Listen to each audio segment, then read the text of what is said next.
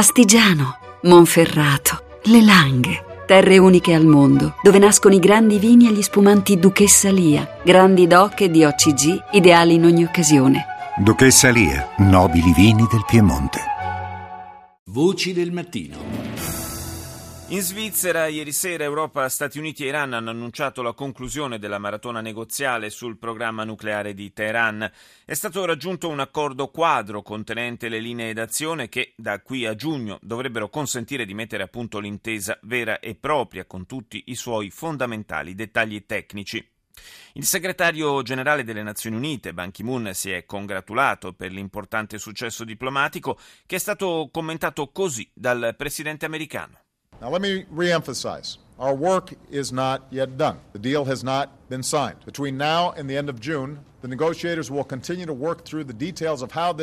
Voglio sottolineare come il nostro lavoro non sia ancora compiuto, ha detto Barack Obama. L'accordo non è ancora firmato. Fra adesso e la fine di giugno i negoziatori continueranno a lavorare sui dettagli che permetteranno di implementare pienamente la struttura di questa intesa e si tratta di dettagli importanti. Ho sempre affermato che avrei fatto il necessario per evitare che l'Iran si dotasse di armi nucleari e lo farò, ma so anche che una soluzione diplomatica è la via migliore per raggiungere questo obiettivo. Se il Congresso ucciderà questo accordo senza offrire ragionevoli alternative, ha concluso il capo della Casa Bianca, gli Stati Uniti saranno indicati come responsabili per il fallimento della diplomazia. Do il buongiorno all'ex ambasciatore d'Italia in Arabia Saudita e Tunisia, nonché attuale consigliere scientifico dell'ISPI, Armando Sanguini. Buongiorno ambasciatore. Buongiorno a lei, buongiorno agli ascoltatori. I termini, I termini, di questo accordo raggiunto ieri a Losanna, eh, è solo una mia impressione o sono veramente molto vaghi? Beh, eh, sono vaghi, lo sono necessariamente perché eh, questa, questo negoziato comportava una serie di concessioni reciproche eh, difficilmente eh, compatibili e soprattutto aveva una grande difficoltà che era quella di superare una sospettosità eh, che eh, alitava eh, tra, tutti i componenti di questo, di questo, gruppo, di questi 5 più 1, cioè dei membri del Consiglio di sicurezza, più la Germania da una parte e l'Iran dall'altra.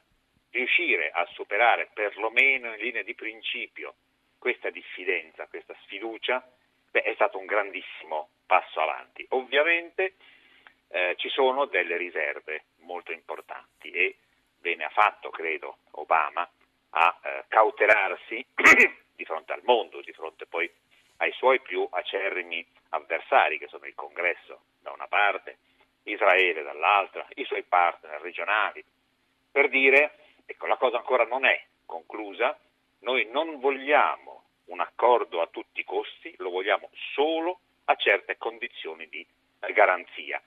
E da lì è partito tutto. Abbiamo eh. ancora tre mesi di tempo adesso per definire le modalità tecniche di questo scambio, di questo do des, tale da dare anche l'impressione di avere superato questa soglia di, eh, di diffidenza e che l'Iran è effettivamente imbracato diciamo, in un sistema di garanzie adeguato. Il fatto che in Iran, a Teheran, si, feste, si sia festeggiato l'esito di, questo, di, questa prima parte del negoziato, la gente è scesa in piazza, mentre in Israele le reazioni, eh, lo sappiamo, sono di segno opposto, lascerebbe intendere che alla fin fine chi ci guadagna di più sia l'Iran. Beh, diciamo che eh, l'Iran eh, è eh, il partner che eh, si libera finalmente da uno status di sorvegliato speciale, ecco, eh, eh, che eh, non solo era considerato odioso da parte di tutta la popolazione, oltre che da parte del governo, ma significa anche riprendere cittadinanza internazionale e cittadinanza internazionale anche da un punto di vista economico, eh, ciò che tra l'altro ha spinto molti partner, eh, anche europei, a essere molto favorevole a questo accordo. Mm. L'Iran certamente guadagna molto perché vede in prospettiva queste sanzioni che stanno soffocando l'economia del paese, eh, sollevate, tolte, revocate e quindi il paese che ritorna a respirare, tenendo conto che sono anni e anni che queste, eh, queste sanzioni pesano sull'economia del paese. E poi c'è il fatto che con questa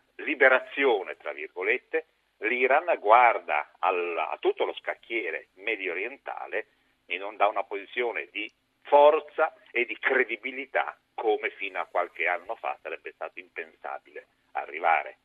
Grazie all'ambasciatore Armando Sanguini per essere stato nostro ospite stamani.